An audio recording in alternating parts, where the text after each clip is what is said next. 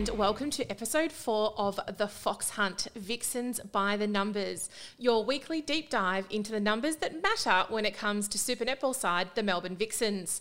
This podcast is brought to you by Deakin, home to the world's number one sports science school. My name's Erin Delahunty. I'm a freelance journalist who reports on netball for a bunch of different outlets, including Fox Netball this season. I'd like to start by acknowledging the traditional owners on the land which we're on today. I'm coming to you from Shoal Bay in New South Wales, the lands of the Worimi people. I pay my respects to their elders, past and present. You all know what this podcast is about by now blending the feel of what happens on court in Super Netball, uh, with the Vixens in particular, with what the cold, hard facts tell us. Say it with me it's the real versus the feel. And to analyse every Vixens game, I have the genius that is Dr. Aaron Fox from Deakin to call on. Aaron is a lecturer in applied sports science and research methods and a sports data and visual- visualizations superstar. To take a look at the Vixens' fourth straight win this season against West Coast Fever last Tuesday and that shock loss to the Sunshine Coast Lightning on Saturday, here's Aaron, who's coming to us from Wadawurrung land. Wow, Aaron, two games, but two very different results. Yeah, it certainly felt like an up and down week for the Vixens in what I felt were almost like two stereotypical sporting clashes. We had top of the table epic followed by a classic danger game that went the wrong way. Absolutely. Look it's hard to believe we have such contrasting results to to dissect but let's start with the good. Uh, the 75-66 win over the fever that saw the vixens at atop the ladder albeit just for a couple of days it was a real full court four quarter performance from the Vixens in this one, I thought, with a very special game from defender Liv Lewis um, against her old side, Fever. What did you make of the game, Aaron? Yeah, so I'll, I'll start with my feel of the game. Uh, it felt like everything just went right for the Vixens in this one, and no matter what was thrown at them, things just seemed to keep going in their favour, and they stayed on top on the scoreboard um, across the match did have that magic feeling. I thought that too. So, what were the key numbers that stuck out to you, Aaron? When super shots landed, seemed to be pretty key to me. Was that right? Yeah, like if you look at this game statistically overall, it was a pretty tight one. Um, no real major standouts in certain categories, but like you say, when you look at the timing of certain things uh, and when they occurred in the match, I think this played a big part in how the match unfolded. Mm. So you mentioned super shots there. In the first half, it was Vixens dropping seven to the Fevers one. And in the second half, the Vixens just had one to the Fevers six. So when you look at that overall, um, it kind of evens out. But the fact that they had that big first and second quarter and were able to push the lead out probably kind of changed the way the game played out for the rest of the, the match.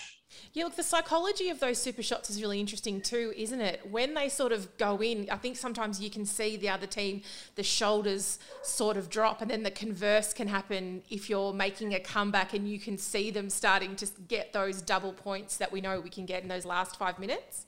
Yeah, for sure. Like, um, and seeing the fever with like a uh, sort of leading the super shots in that second half there, it can probably tell you how it really threw them out of their game because it's not something that they do too often. They they don't go for those, um, and you know it takes away from their main scoring avenue of Fowler, mm-hmm. which we'll probably get to later. Mm-hmm. Uh, some other key numbers that we spoke about though uh, last week was keeping the Fever under seventy for their total score, um, and you know this is the first time that happened in the season. It was the first loss for the Fever, so perhaps a trend that they're maybe not too happy with continuing. Uh, the Vixens were once again really efficient and slightly more efficient relative to their opponent in this one. So, centre pass to goal percentage was 80 to 73% in the Vixens' favour.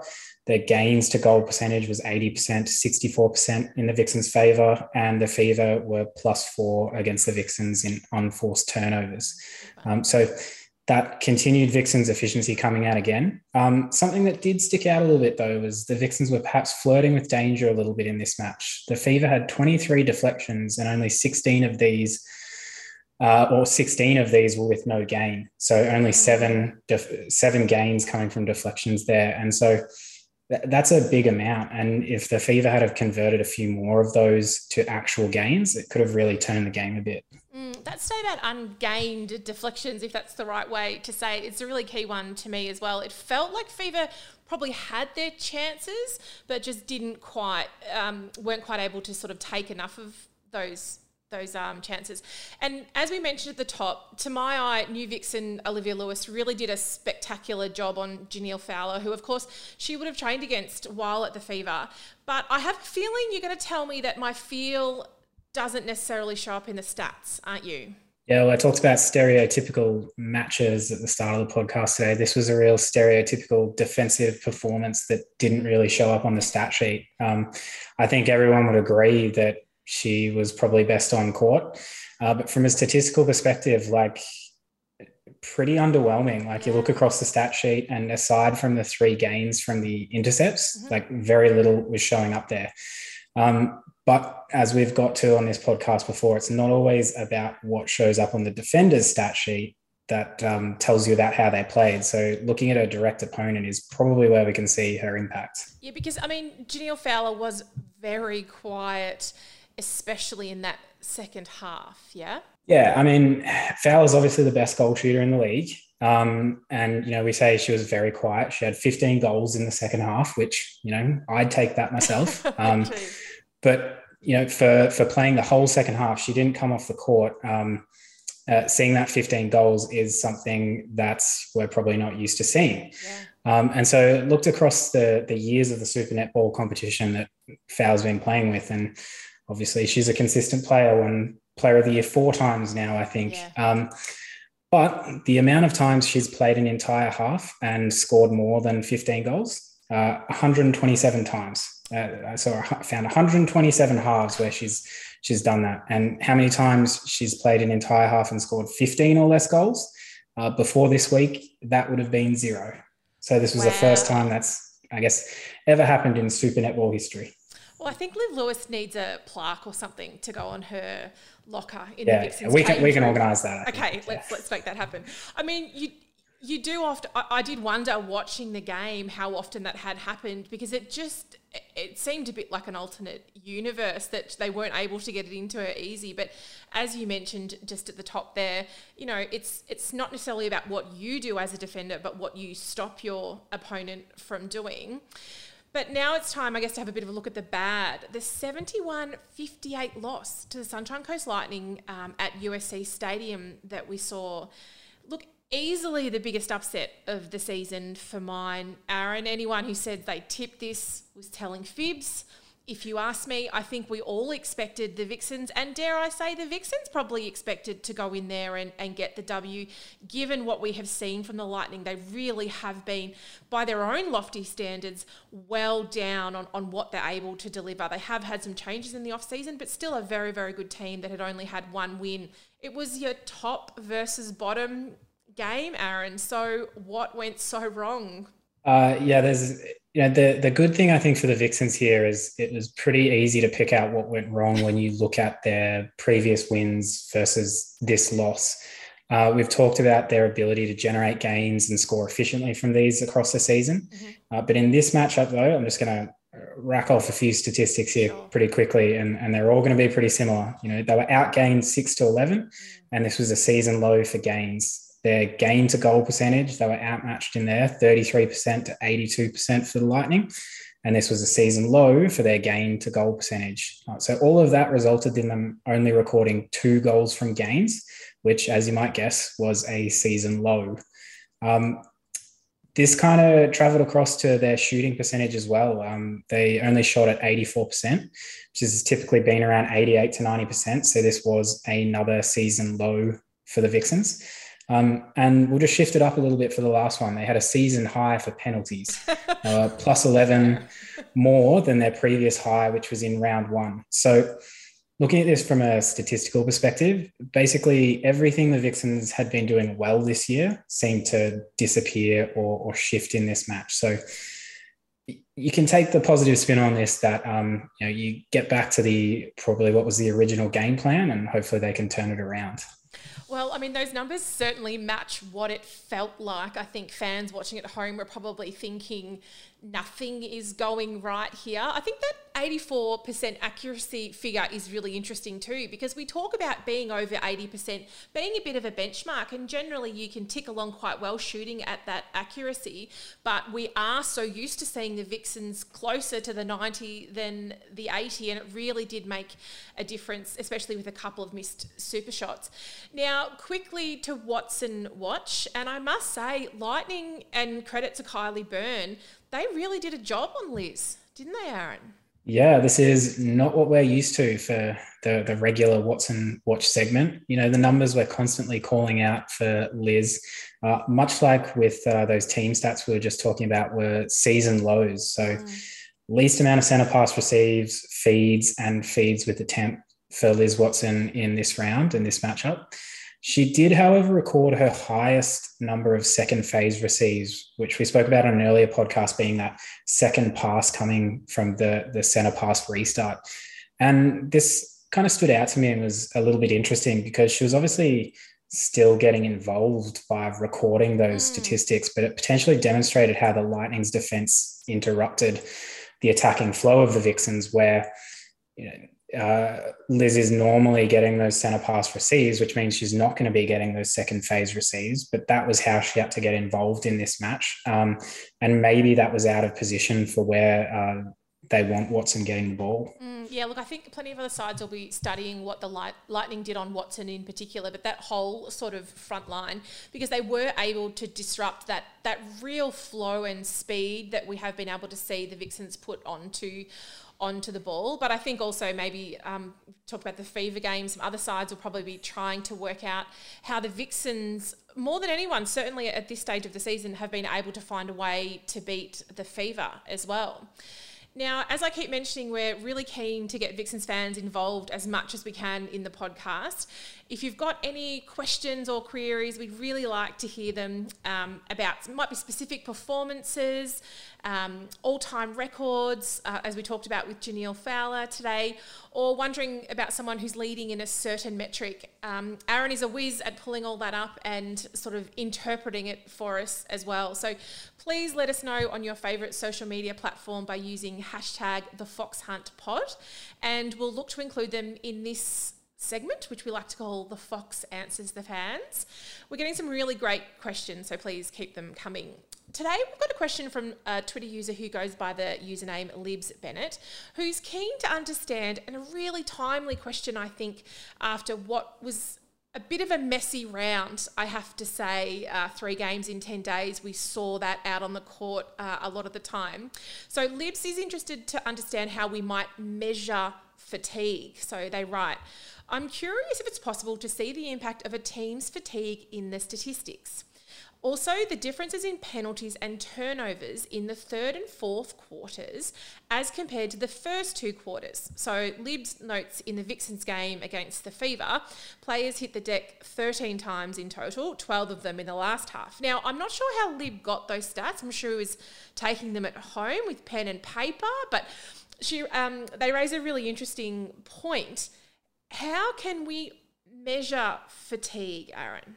Yeah, it's a great question from Libs, and she, uh, one of my favorite statist- netball statisticians out there on Twitter, as you mentioned, records these uh, numbers of players hitting the deck, which I think she calls the Maddie Proud statistic. I love it. Maddie Proud um, metric. Love yep. it. Uh, um, and my other favorite one, I think they've been recording the number of times we see Colin uh, pop up in the ad breaks. So much less um, than last season, Aaron. Surely. Yeah. yeah, I reckon we've seen a, a, drop in that. Not your typical stats that Champion Data's collecting, um, but interesting ones nonetheless. Uh, but back to the question, um, fatigue and its impact on statistics is interesting because you kind of expect it to show up in the numbers, but when players get fatigued, you know, they they start playing. They perhaps do start playing differently, but um, you know, everyone on the court's fatigued, so it kind of generally doesn't show up too too obviously. Mm. I guess. Um, I looked at this at an as an average across the competition. So um, in each quarter took the average statistics uh, across all of the things champion data collects and, and, and took a look at that and there wasn't a huge difference anywhere really there's a slight increase of about one extra contact penalty in the second half on average as opposed but to this the is pro- half aaron yeah as opposed to the first half in the second half um, but this is really within probably normal variation. It's not something that we'd kind of pick out statistically. And then we look when we look across quarters and halves for turnovers, um, very similar in in the average number uh, across teams. So um, nothing really obvious coming up in the statistics there um, that you'd link to say fatigue across a match. Okay. Um, but given the discussion around fatigue and, and, as you mentioned, this condensed schedule over recent rounds, I sort of took a look at this um, across the first five rounds of the season. Um, and interestingly, there were some things that kind of popped out as, as maybe indicative of, of what you saw in the match play. So um, the highest average for contact penalties across rounds this year has been in rounds one and five, uh, where there've been a couple a couple of contact penalties higher than rounds two, three, and four. But turnovers was probably the interesting one here, where on average there were about two to three more turnovers per game in round five. And it was the highest average turnover number we've seen across teams for the season so far. Uh, and, and this equated to a high number of possessions for each team, and probably what you saw as faster paced matches. Yeah, interesting because I think turnovers are probably one of those things that instinctively we obviously it's an error, um, but we instinctively might put down to fatigue because it's decision making related and it can even be physically related as well when you turn the ball over. So that's really interesting to see there was that sort of slight little um, peak, you know, in round five.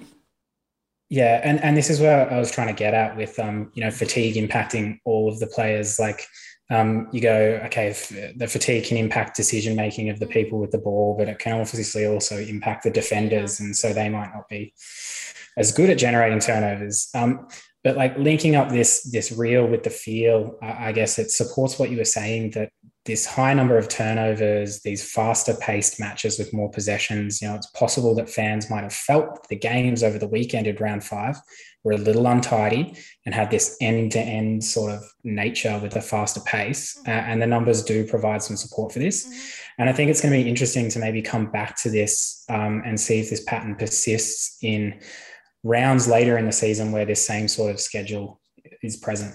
Yeah, that sort of mid May time where we're going to have this same kind of crunch um, again. It will be really interesting to see that. So now we are back to just one game a weekend. Thank heavens Aaron. Everyone can take a bit of a breath. Um, so this week, the Melbourne Vixens take on the Adelaide Thunderbirds back home at John Cain Arena on Saturday.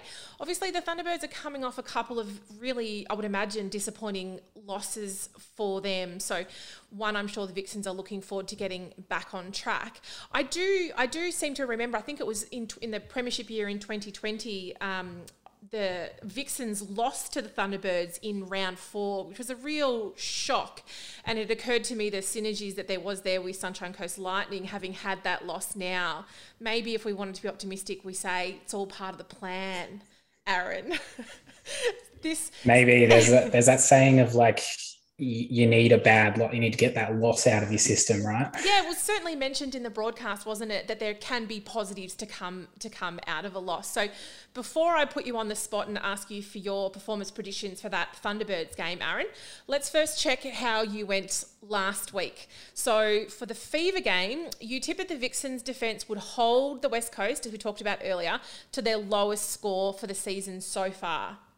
Big tick huge tick from me. Very, very impressed with that one. So their total of 66 was the lowest um, by four goals, as you mentioned. You also went into, you went a bit hard. Let's be honest. You went very specific, and you said that the Vixens would keep them the fever to between 60 and 65 goals. And look, me personally, you know, there's always a bit of wiggle room when you're a journalist. There's interpretation to me, 66, I say that's a pass for you. But am I being too kind to you, do you think? Yeah, a, a, little bit there. I think like you know, I gave my wiggle room as 60 to 65. So, Okay. so that's what I allowed myself. Like, as you said, I feel like I can give myself a, a pass on part A there with the Definitely. fever scoring below 70. Uh, and I, I recall saying that was my safe option. You did. Um, and, and I think I should have really gone with my gut for the, the second part there, where I was I was feeling 65 to 70. Um, but I think I wanted something a little bit lower and more provocative for the podcast. Um, But I'm you know I'm not gonna I'm not gonna say no that's what I, no that was my guess. I'll I'll just stick with it. And look, I think 66 when I said 60 to 65, I'll let you be harsh on me and and say being out by one is a miss. Okay, so that's your first miss for the season. So, of course, we've got the Sunshine um, Coast matchup as well. We did briefly touched on that. Um, you focused on Laura Scherian, and sadly for Vixen fans, you were well off the mark because you predicted that Kate, Eddy, and Co would force uh, her into a lot of turnovers, and that is not what happened at all. Yeah, I feel like my form here is um, mirroring the the Vixens from the weekend. Um, but in my head now, I'm feeling like Laura Scherian maybe listens to our podcast and heard this prediction. It's the only And she had to explanation for, for her performance. Yeah. She, she had to go out and have her best game for the season. Um, season highs for feeds, goal assists, centre pass receives, and kind of like you alluded to, a season low for turnovers. And she didn't even throw one intercepted pass. So, yes, you can say a big miss on that one. So, what have you got for me ahead of round six, Aaron? Well, like looking at the Thunderbirds season, it's a bit of a tale of two ends at the moment. So uh, they have some really contrasting sort of statistics coming out. They've got the, the lowest average goals per match um, at 51 for, for scoring themselves, but they also have the lowest average goals against them per match at 50. So really sort of low scoring matches that seem to be happening with the Thunderbirds. And they've only had 60 scored on them once, and that was in the latest round by the Firebirds. So Mm. I think this has been a little bit driven by opponents. They had only just played the Firebirds on the weekend, and they're yet to play those other sort of teams at the top, like the Vixens and the Fever. the highest scoring Um, sides. Yeah. Yeah, for, for sure. So they- they've maybe been a little bit lucky with that, and and that's where that lowest average goals against is perhaps coming from. Uh, they also have the highest per game average for unforced and general play turnovers, so being a little bit messy with the ball. Killing But then again, they also have the highest per game average for intercepts and gains. So, like, it, they're sort of balancing out the good with the bad. Um, but looking at how the, the match is going to go with the Vixens, um, we're, we're seeing the Thunderbirds generating about 19 to 20 gains a match. Um, but the Vixens are recording the lowest per game average of general play turnovers at about 18. So I'm expecting the Vixens to get back to looking after the ball following round five and keeping those turnovers below 20, despite going up against this defensive minded Thunderbirds team. And I also suspect they'll continue that scoring trend of 60 plus goals against the Thunderbirds that the Firebirds started over the weekend. Okay, well, that one's in the notepad, and we will come back and hopefully you can just maintain only one error so far for the season, and we can look, go, Hopefully. go back to hopefully just looking at one game per round. Thank you so much for your time, Aaron, and thank you everyone for listening.